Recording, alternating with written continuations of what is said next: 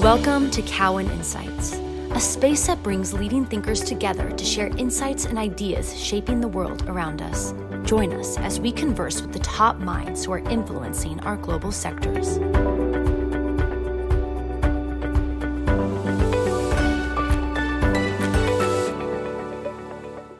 Hello, thank you for tuning in. My name is Brian Holland, Senior Research Analyst at Cowen. I'm here today with Biote CEO Terry Weber. Hormone therapy addresses the symptoms associated with menopause in women and andropause in men. Both are naturally occurring stages in life when the body's reproductive organs produce fewer hormones, which can be associated with higher risk for chronic disease such as cardiovascular, osteoporosis, and breast cancer. It is estimated 200 million Americans are affected by hormonal imbalances, 80% of which are left untreated. Within that context, Biote provides a suite of services and related offerings to certified third party physicians and nurse practitioners to create, develop, and implement a personalized program designed to optimize patient hormone levels. Terry, thank you so much for joining me. Thank you, Brian. Good morning. I know I only scratched the surface in my introduction. So I, I think it might be helpful to kick off our discussion with you providing just a little more background on hormone replacement therapies patients aren't satisfied anymore to live with the often debilitating symptoms of hormone deficiencies. So, you know, after the age of 40, most people experience these symptoms or live with somebody who does. 80% of women in menopause experience hot flashes and night sweats. And with hormone optimization, 90% of those patients um, experience relief from those hot flashes and night sweats. And then they also see similar levels of relief from other major symptoms when they treat hormone deficiency, things like insomnia, depression, lethargy, and more, where so many people aren't knowledgeable that those are hormone deficiency um, symptoms. And, you know, I think in the pandemic, it greatly accelerated people's desires to take control of their own health. And consumers are actually so hungry for information. And I think they feel empowered to really um, seek true relief. So they don't want to hear anymore that this is all a normal part of aging, and they do not want to age like their parents. So, you know, Biote was created to bring hormone education both to the um, patients and to the practitioners, and then bring those therapies into mainstream healthcare. Can you talk about some of the negative perceptions that exist around HRT uh, and how you're working to overcome those? Oh yeah. So we had there was a study in 2002 in the US, a women's health initiative study that reported that HRT increased women's risk of breast cancer and kind of caused widespread panic and rejection of hormone replacement kind of across the board. It all became a big media scandal. So doctors and patients just all stepped back and stopped hormone replacement um, therapy. But since then, that study's been largely debunked. And it really found that women between the ages of 50 and 59, the study found clear benefits of hormone replacement. They found those women had fewer cancers, fractures, and deaths from any cause compared with the women taking a placebo.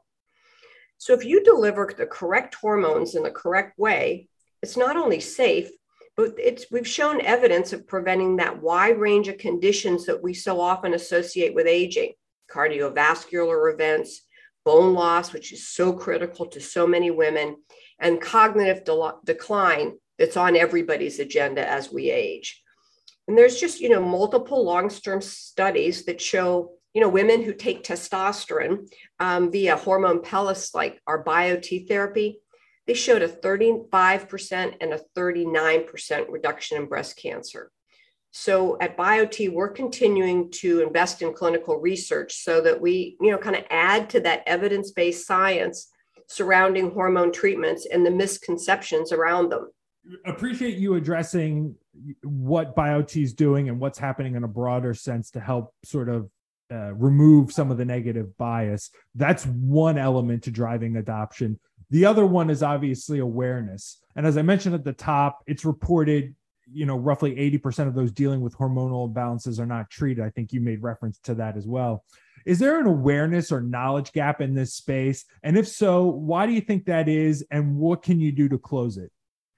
Well, I think we've got that knowledge gap on both the provider and the patient. But what's right. so interesting, I think, that you probably aren't aware of, and, and your listeners is that most physicians have never been trained to treat menopause.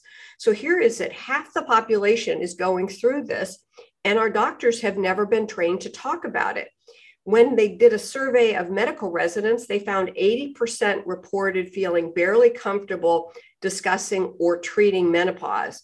And when we looked into it, we found that only 20% of OBGYN residency programs provide menopause training.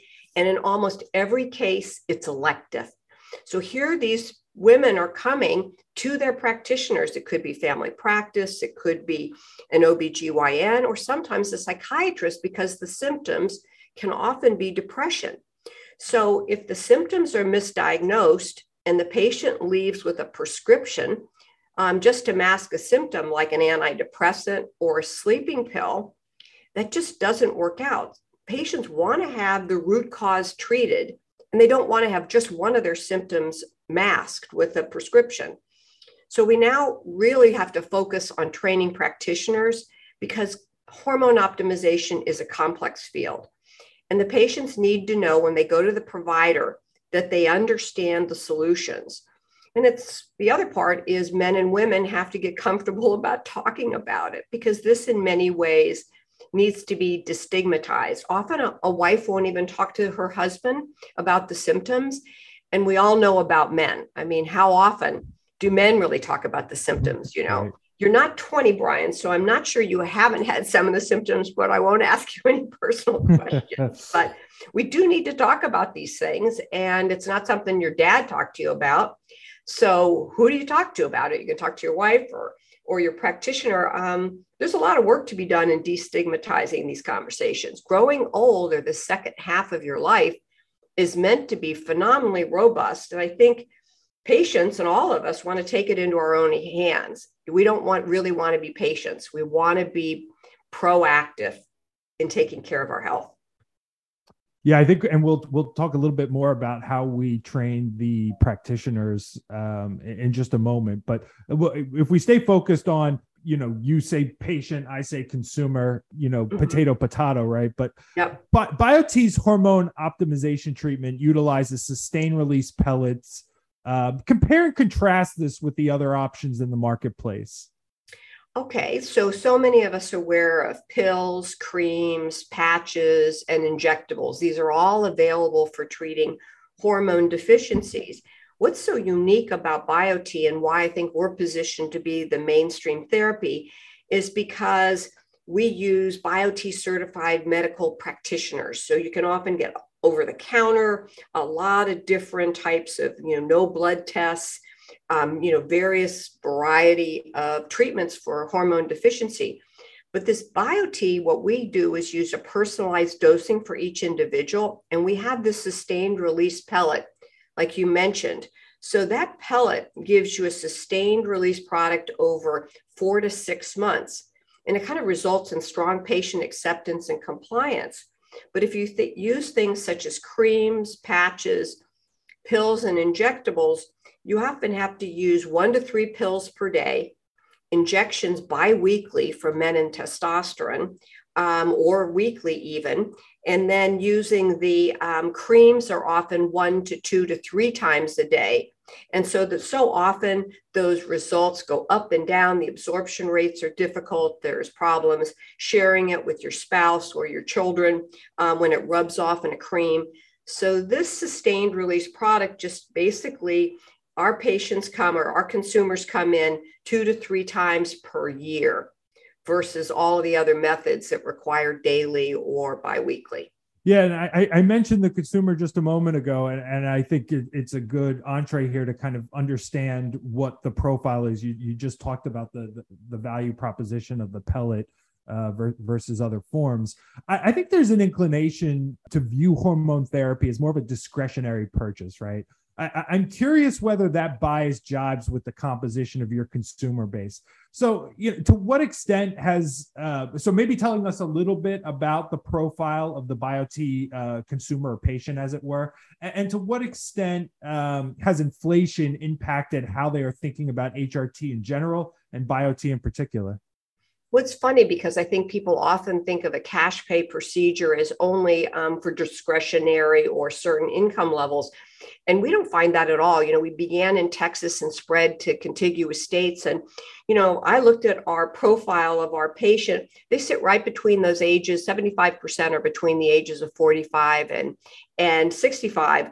And if you look at um, the income, 50% of our patient base makes less than 100K in household income.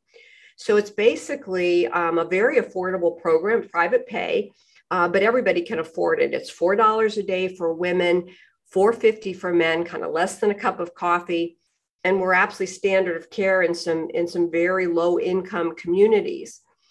And Brian, you know, patients don't believe that feeling their best is a discretionary purchase. I think during COVID, we have the best evidence of how recessionary proof we are because when clinics were shut down, our patients actually helped us get in front of legislators and judges to be listed as an essential business in so many of the states. Is it fair to say that you view the BioTE method as the company's biggest competitive moat? And, assuming that's correct, uh, can you just describe all that entails and why it would be so difficult for competitors to replicate what you're doing? Yeah, I, I think it is the competitive moat. So that Biote method and our whole system is really, I think it's easiest for your investors to think about it as a franchise-like business in healthcare. And so, what we've created is a full end to end platform that takes a practitioner from his very first um, in, interest in hormone optimization and takes them all the way through their whole practice management and into growing the practice over 10 years. So we we really give um, what makes a perfect franchise. You standardize the education. So no matter what kind of doctor you are, we take you to a very high level of competency for hormone optimization. We also standardize the expectations we have for the clinics their front and office back and back office and and you know um, the providers themselves. So clearly documented expectation which is a wonderful part of of a franchise model. We also have long-term contracts. All of this is kept in a long-term contract with obligations on both sides we provide them with full suite of software packages. It does all of their practice practice management keeps up with all of their procedures, all the financial end, all of the compliance end, you know, all the regulatory end, you know, no matter what state they're in, and then provides them with a whole suite of clinical decision software. So when they have hard to treat cases, you know, we give them a software package that that literally has algorithms in it you know that we've developed from 2.5 million procedures on our patients so that's all in the software suite it also provides a consistent experience for patients. If you're a Biote patient and you spend your winters in Florida and your summers in Michigan, you get the same experience from a Biote certified provider. So that's wonderful. And also, we have, it gives you high quality, consistent vendor sourcing, right? With a no issues to supply chain.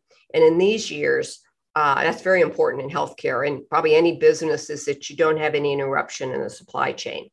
And it's given us a 90% retention rate. So we have a 90% and have had for years clinic retention rate. So it's working. And yeah, so maybe just digging into that a little bit further, uh, the retention rate on the practitioner side. I mean, obviously, so you've laid out the relevance of BioTE to consumers um, what's the value pro- proposition of practitioners? And so you know I, am thinking about um, unit economics and, and, other components of this from a financial standpoint because i think qualitatively uh, we, we, understand what the BioTE method is doing to train and educate and and give the practitioners the weapons. But um, so that's one side of it. The other side of it is obviously the financial component. So maybe if you could talk just a little bit about that Oh, yeah, I think that's a very interesting part because I think every one of us, all your investors, are going to be aware of the pressure, the downward pressure on declining reimbursements on practitioners. So often they struggle to keep their practices alive. So, what we did at Biote is we were um, started about 10 years ago. So, we created a, in a time of, of reimbursement issues as well. And we created a business model that actually delivers real provider clinic economics in a material manner. So we have this cash paid business model. And it offers this profitable therapy to the practice from day one after they leave our Biote certification training. So, what it is, is that we sh- practitioners share and Biote shares in the profit from each procedure um, that that patient pays for. And it's a cash pay business. So, our average clinic is making about 100,000 in Biote profit annually. And this is often critical income to a practitioner in light of all this declining reimbursements and, and inflation nowadays. And practitioners tell us that their Biote patients are really their most satisfied patients and are very grateful for this life-changing therapy. So no, uh, no, we also give them a very profitable practice, but on the other side, their patient outcomes make it a very attractive uh, patient practitioner relationship as the BioTE patients come back. Now we understand what tools you're giving to the providers to help the conversation with consumers or patients. We know what the financial benefits are um, to a successfully engaged practice. So it seems to me that the model, you know, sort of hinges most directly on your ability to convert providers, bring them into your network. What investments are you making to that end to attract providers? Well, one of the things is that we're growing our sales department. I think we committed to growing our sales department 50% in 2022. So, a lot of it is getting very experienced medical um, sales professionals out there to really talk to the providers in their offices and to help them understand what hormone optimization is. And then we built up this infrastructure to support that growth of sales. Our marketing team uses state of the art technology. We actually created an in house agency and their sole purpose is to engage with practitioners and patients kind of right where they want to meet kind of in this very digital omni-channel strategy right so we operate also a very large training center in dallas where we train 200 providers and their staff um, every month in Dallas. And then we've got, we actually created five regional training centers and then employed um, 17 clinical staff members. And we also have 69 experienced mentors who are placed out in the communities to really support those practitioners in the field. So we really continue that training and evaluation, lots of customer support, um, lots of research to support it. So I would say that, you know, we've got a very robust model to support that growth and get enough providers out there to treat the patients, which has been an issue, is making sure we get enough providers educated and trained so we can treat the patients that are showing up at those practitioners' offices. Just pivoting a bit, uh, given BioTE has, you know, both consumer and healthcare attributes, I think the regulatory landscape feels like a bit of a gray area if you could provide some clarity on what the considerations or risks are to your business. So specifically, you know, how and to what extent are your pellets, nutraceuticals, which we'll get to a little bit more in a moment, uh, devices and software all regulated? So, you know, I think it's not very gray how we're regulated. I think it's a little different than what you see um, with the, just a prescription drug because We've got bioidentical hormones, and those are really regulated, and the manufacturing is regulated, very strictly regulated under the FDA. It's just not Biote, right? Biote, we aren't the manufacturer. So that's probably where you see there's a gray area. But our, we have three vendors who are highly regulated by the FDA under a 503B um, permit around the use of bulk substances. So they're subject to regular inspection and, and they've all had their visits from the FDA this year. And I think we really are very comfortable that we keep three highly qualified manufacturers in good standing with the FDA so that we can kind of ensure that our practitioners have the best quality product um, available to them at all times in all 50 states. You know, we are regulated directly by the FDA. BioTE is on our nutraceutical business. So the FDA directly regulates us on what they call dietary supplements. We all call nutraceuticals. And these nutraceuticals and, and cosmeceuticals are complementary to our hormone business, and they're fully regulated by the FDA. Formulation, development, manufacturing, packaging, distribution, uh, advertising is all regulated by the FDA. So we keep very strict compliance. We also provide a disposable, what's called a trocar. It's a device for inserting the pellets. And that's a class one device for the FDA. So um, it's a medical device in the lowest class of uh, the lowest risk of regulation with the FDA, but we stay in full compliance there. And then our software um, isn't considered a medical device, but we always keep a watch on the FDA, make sure, you know, as they look into the use of software, as we all are looking at software, right? So we kind of keep a, a close watch because so much of our software is something we want to keep um, on the right side of the FDA. So, and as a healthcare education company, Brian, we have all of our product marketing materials, any product materials is 100% reviewed for compliance with FDA regulation. So it may seem gray to you, but we are fully regulated.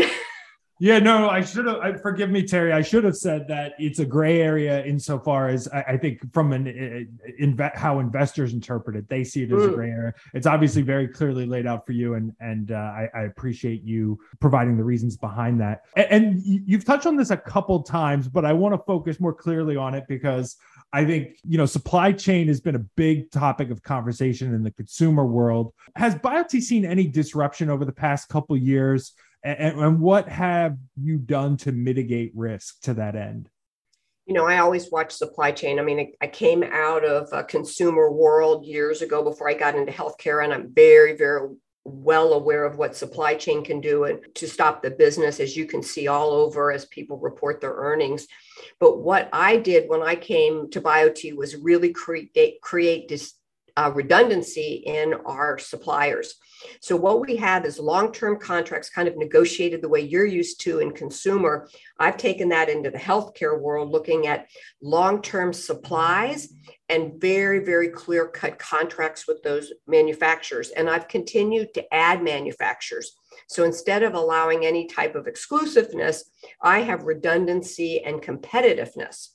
So I not only look at a far window on my supply chain, keeping that open, I also have a nice way to keep my margins where they need to be in terms of my ability to have a competitive bidding situation to not only ensure supply chain, but also long term margins. So I'll continue to do that. We haven't seen any interruption. I'll always watch it. We stay very close to our manufacturers. And um, I'll continue to create redundancy in the nutraceutical world as well. So let's roll this forward. Um, you know, how big is Biote's addressable market? Um, I'm also curious how far along you are in attacking that opportunity. How would you frame that? And and and finally, what are you doing to close the gaps between where you are today and, and where you think you can ultimately get to? Well, Biote for your investors, it's just we're really at that growth phase. And one of the things that is so interesting about Biote is even though we've already got 300,000 patients and 5,300 providers already in our core area, we haven't touched the market. So if you were to look at, we talked earlier about the um, total addressable market in terms of the consumers, just in the US alone, all the research points to 200 million Americans, 80% untreated. So you've got you know 47 million women in the US are affected by menopausal symptoms and only 28% are going under treatment. The other issue is, as we just talked about men earlier and men's lack of compliance, men experience a similar reduction in testosterone between the ages of 30 and 74. So 40% of men over 45 have these conditions, and only 10 to 12% are receiving any kind of testosterone therapy.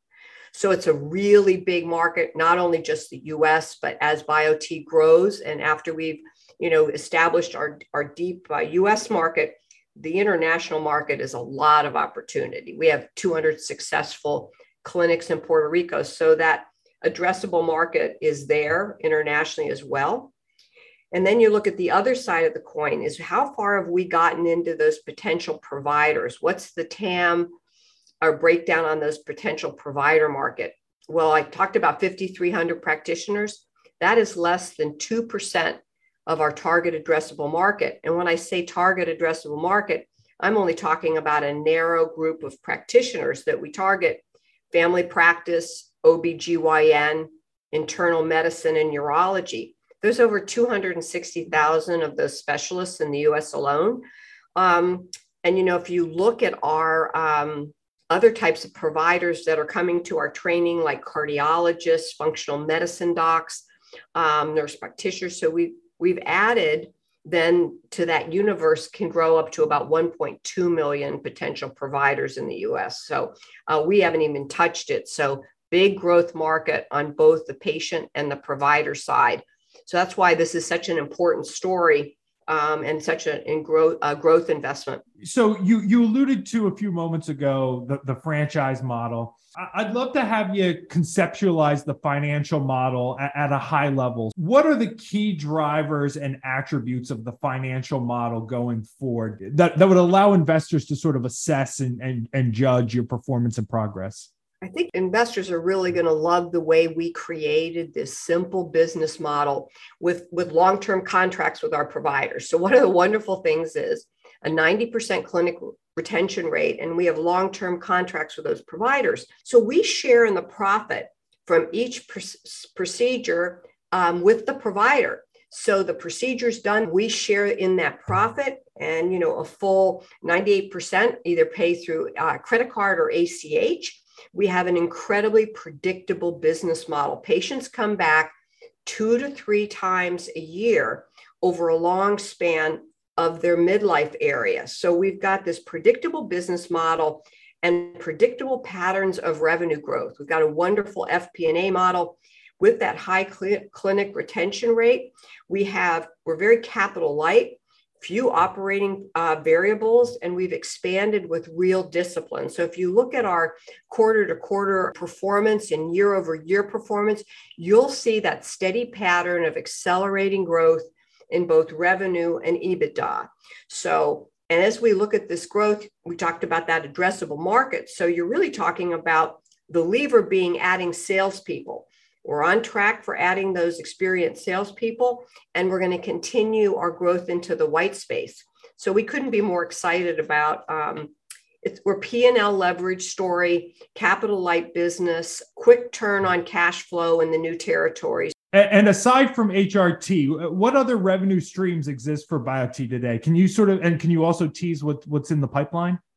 Yeah, so um, we have Trocars, which is a small piece of business, education, which we charge for. Um, there's increasing demand for that. You look at about 20% of our business is dietary supplements, and those are very supportive to this hormone therapy. So we are um, always adding. It's been a very successful business for us and also a successful business for our providers because it gives them additional income. And then our patients are getting healthier. So we're always evaluating new nutraceuticals. We've got a, a bank of new ones coming out in Q1, and I'm excited to see where that goes. So you and I are both big fans of the consumer wellness market, and we'll continue to make sure we invest in getting the best products to our patients and providers you know the other growth vehicle is obviously um, scaling the the geographic footprint here. I think you know within yeah. the context of everything you gave about the consumer profile you know I, I think one would be inclined to believe that you know hey this starts in the the northeast or, or in california. Um, but but really the core of your business or the core of your consumer base sort of originates in the mid south as we think about rolling that forward what are your plans to scale this business yeah, it was so we started in the mid South. We started in Texas and then spread continuously. So our core market's about 10 states. But what we've seen is we have been adding since COVID new sales staff into the Northeast, into the West Coast. And we really look at taking this geographic scale model we have that's so predictable and rolling it to all 50 states. But we're really focusing, just like you said, where we probably one should have started if you had the ideal model. West coast the midwest has been a wonderful expansion area for us mid-atlantic and then going to the northeast which was the slowest area to open up after covid. And just just putting this all together sort of in closing eh, what is biote's financial profile today? If we could just understand um, you know, kind of what the revenue and EBITDA CAGR have been, what's the gross margin on this business, et cetera? So, Brian, I think if you're investors know that what Biote is all about is this predictability of our whole growth model and how simple it grows forward when you add salespeople. And we're very resilient. Providers and patients really look to keeping this as not an optional. To feel their best, patients are voting um, by coming to the clinics, making sure they stay open. We saw that with the hurricanes. People just don't want to skip anywhere their procedures. So we've really um, built BioTE on top of a robust financial footprint. Um, I'm an operator. We've invested in profitable growth. And so you'll see we have both revenue and EBITDA performance. And so both have been growing at a 20% CAGR since 2019. So this is very interesting that we've got that kind of growth even through COVID. And as I mentioned, our Q3 results um, on our earnings call early this week, we're guiding to finish 2022 at the upper range of both revenue and adjusted EBITDA. So my forecast is at the upper range, revenue between 160 and 166 and adjusted EBITDA between 47 and 51 million. So, you know, we're an asset light, franchise like model, which produces predictable cash flow streams that are, you know, really allow us to scale the business profitably in the months and years to come. And you know, one thing we didn't talk about, Brian, which I'm sorry you didn't ask about, but what's the potential for the brand? Biote has absolutely got the potential to grow that brand name in hormone optimization in the years to come. As we go nationally, we believe that Biote will be the name that represents hormone optimization. So that's an interesting part of the investment thesis as well. Understood. As we wrap up here, anything else uh, that either we didn't touch on or any final messages you would want to leave the audience with today? And just looking at the consumer wellness and healthcare trends, I think we're going in the right direction as a country, Brian, where people are really taking care of their health and demanding that providers know how to help treat them. So I think this is all um, going to be exciting for BioTE and the US as a whole as we all get healthier. Great. Terry, I want to thank you so much for your time today.